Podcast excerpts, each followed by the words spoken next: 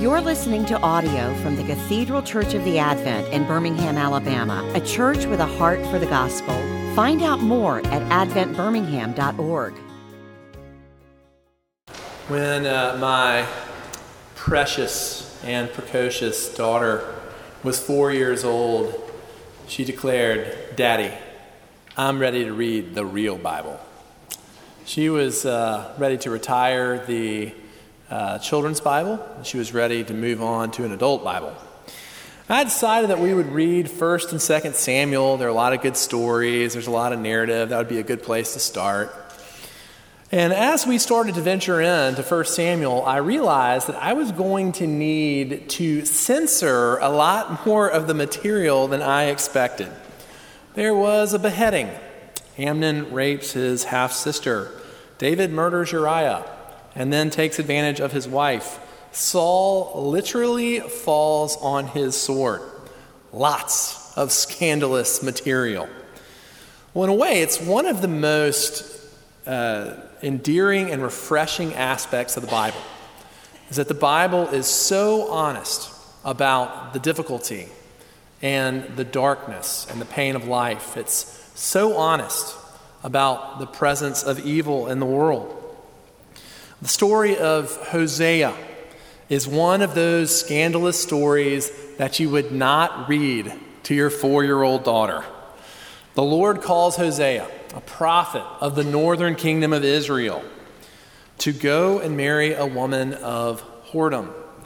This may refer to her line of work, or it may refer to her just having a promiscuous lifestyle. Uh, but this is the scandalous command of the Lord. Hosea obeys. He marries Gomer. He has children with her. But she never leaves her promiscuous lifestyle. Gomer's behavior is scandalous. God calls Gomer into marriage because, as it says in verse 2, for the land commits great whoredom by forsaking the Lord. The book of Hosea is operating at two levels. At one level, it is the story of Hosea and Gomer. And at another level, it is the story of God and his people Israel. The northern kingdom, Israel, has completely forsaken God. And God characterizes their sin as adultery and betrayal. Israel has cheated on the Lord. And yet, God continues to love his people. And so today, I want to look at the scandalous nature of the gospel in three parts. First, the scandalous sin of man. Second, the scandalous mercy of God. And third, the scandalous love of the Christian life. What I want you to see today is that the Christian gospel is truly scandalous. Wayward men who are recipients of abundant generosity from the Lord continually betray Almighty God. And Almighty God because of his great mercy, continually pursues and forgives wayward man. So, first, the scandalous sin of man. Now, most Christians ask a very reasonable question when they come to fully understand the gospel. And that is if there's nothing I can do to make God stop loving me, then why not sin?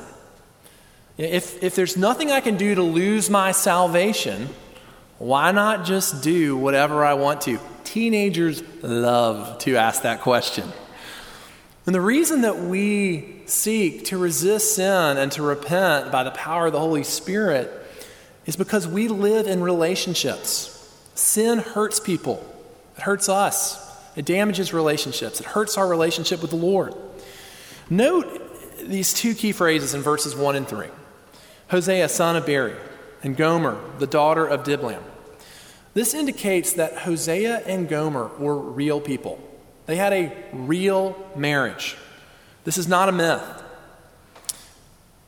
As a prophet of Israel, Hosea would have had a sterling righteous reputation.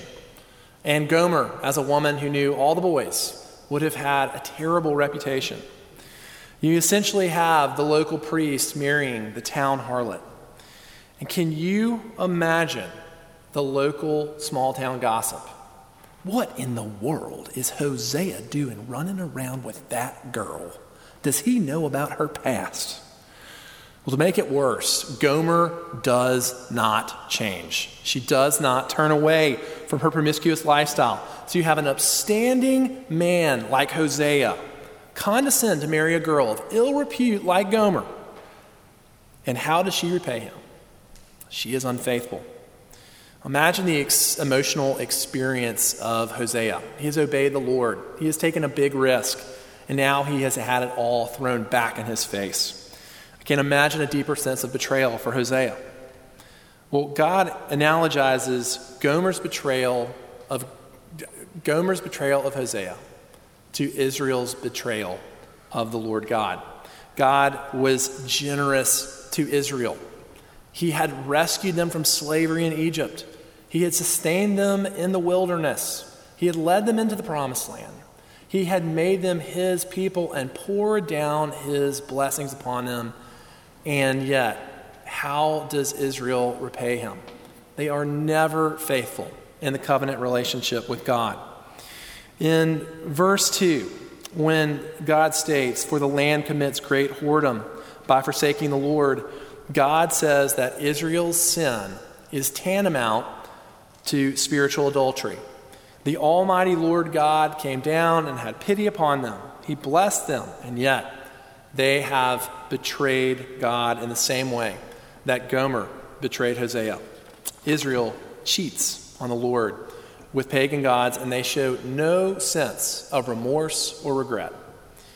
Now, this is not a fun word to proclaim, but the same dynamics that exist in, in Israel's spiritual adultery exist in our relationship with God. Scripture exhibits that God experiences our sin as betrayal, as us cheating on Him. While we were enemies of God, the Lord came down in the person of Jesus. He died for our sins. Through faith in Christ, He has poured down His blessings through the Holy Spirit. And yet, we, day by day, every time we sin, every time we bow down to idols, we betray the Lord, and which, a, which constitutes spiritual adultery. And it's truly scandalous. Now, I don't say this to tear us down, although proper humility is good for us, but I say this to magnify just how great the love of God is. That takes us to our second point the scandalous mercy of God. There's all kinds of shattered glass in this story. Gomer has remained in her promiscuous lifestyle. Some commentators suggest that based on the language in the Hebrew, that the third child, not my people, was probably not Hosea's child at all. Meanwhile, at the Israel God level of the story, the names of Hosea's children tell the story. Now, if you have heard uh, the Johnny Cash song, uh, A Boy Named Sue, Sue ain't got nothing on these names. Child number one, Jezreel, means scattered, which refers to how Israel will be scattered. They'll be conquered by Assyria. They'll be scattered because they routinely ignore the direction of the Lord. Child number two, no mercy. This does not refer to God not having mercy on Israel, but on Israel demonstrating no interest in the mercy of God. Then there's child number three, not my people, a lovely name. God has not rejected Israel. Israel has shown no interest in operating as the people of God. Can you imagine calling this brood of children in for dinner? Hey, hey, scattered. Hey, no mercy. Hey, not my people. Supper's on the table. Time to come in and clean up. I mean, you can look for good biblical names. These are probably not the ones to choose. So, with all this broken glass, all this betrayal, all this rejection, what does God do?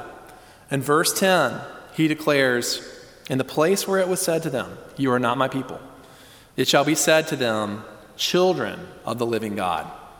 The northern kingdom will walk away from the Lord, they will be conquered and dispersed. But this text points to the prophecy of the coming of Jesus. Christ will come, Christ will die for our sins, and God the Father will gather Jews and Gentiles alike and adopt them as his own children through faith in Christ. So, with all the broken glass and the relationship between Gomer and Hosea, what does God tell Hosea to do later in this book? Well, in chapter 3, he says to Hosea, after, after Gomer has cheated on him, he says, Go again, love a woman who is loved by another man and is an adulteress, even as the Lord loves the children of Israel, though they turn to other gods. God says to Hosea, after Gomer's adultery, Pursue her, forgive her, love her.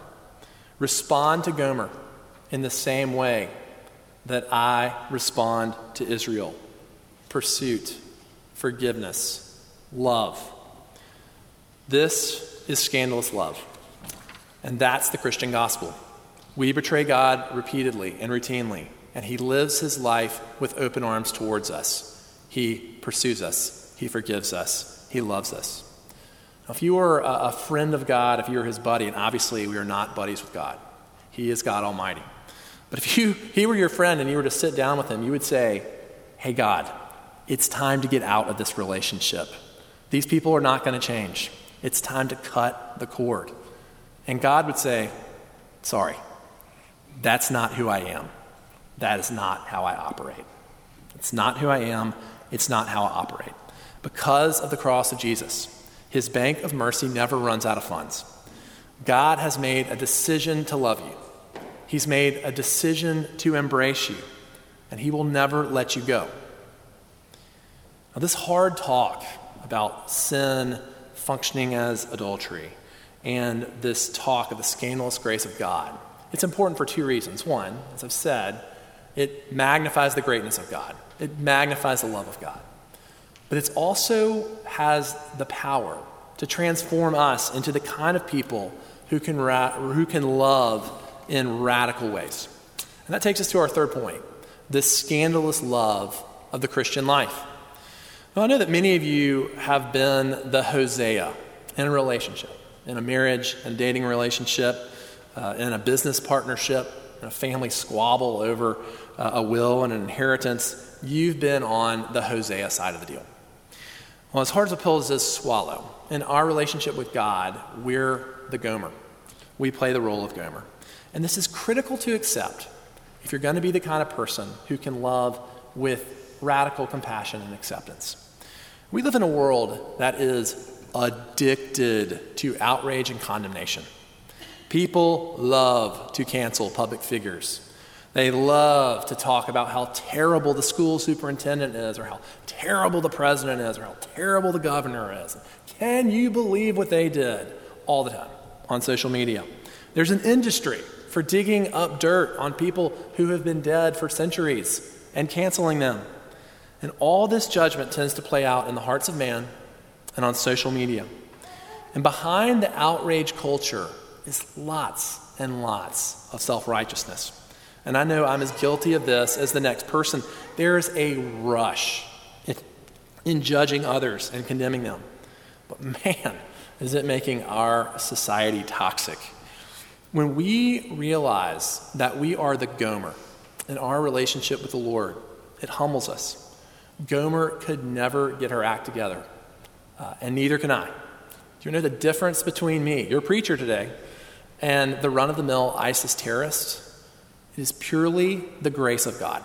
It is by the grace of God that I was born into the family and the country and the community that I was born into. It's by the grace of God that I heard the gospel, that I was prayed for, that I had uh, I was taught the Bible, that I had wonderful godparents, that the Holy Spirit pursued me.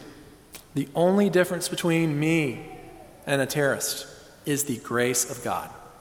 And when you embrace that you're the Gomer in the relationship with the Lord, you can see the bad things that people do in the world, and you can say, you can call sin sin. You can say that was bad.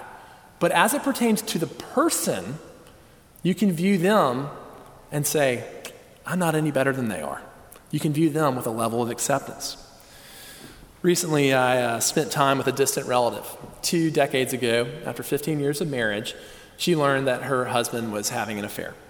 Uh, she confronted him, and they reconciled. And they stayed together. And then a few years later, she found out he was having another affair. Uh, and that led to their divorce. It's worth noting that the Bible grants authorization for people to get out of a marriage in cases of abandonment, adultery, and abuse. So 20 years had passed. Their children had grown up. Their children had gotten married. They had grandchildren. Uh, and she decided that, and there'd been a lot of healing, and she decided that she wanted to invite her ex husband and his girlfriend to come to the 4th of July at, with her at her mountain house and with their kids and their grandkids. This is something that may not be wise or advisable in many circumstances, but she felt inclined to do this. And he was stunned that he'd received this invitation, uh, but he accepted it. And so they had the 4th of July together, and the weekend ended. And as it was time to say goodbye, she simply said to him, I'm, I'm so glad that you came. And when she said this, he started to weep. He, in fact, went to his knees and he just explained that as, as bad as his behavior had been, and as unworthy as he felt, that he could not believe that a person could extend such grace and kindness to him. That is the radical kind of love that is impossible until you realize that you're the Gomer and that you have the Holy Spirit. And when you realize that you're the Gomer, it makes that kind of compassion and acceptance possible. And this is our story. We routinely betray the Lord, and his response every day, every hour, is to invite us back into the relationship. And why is that? Because that's who God is, and that's how he operates. Let us pray.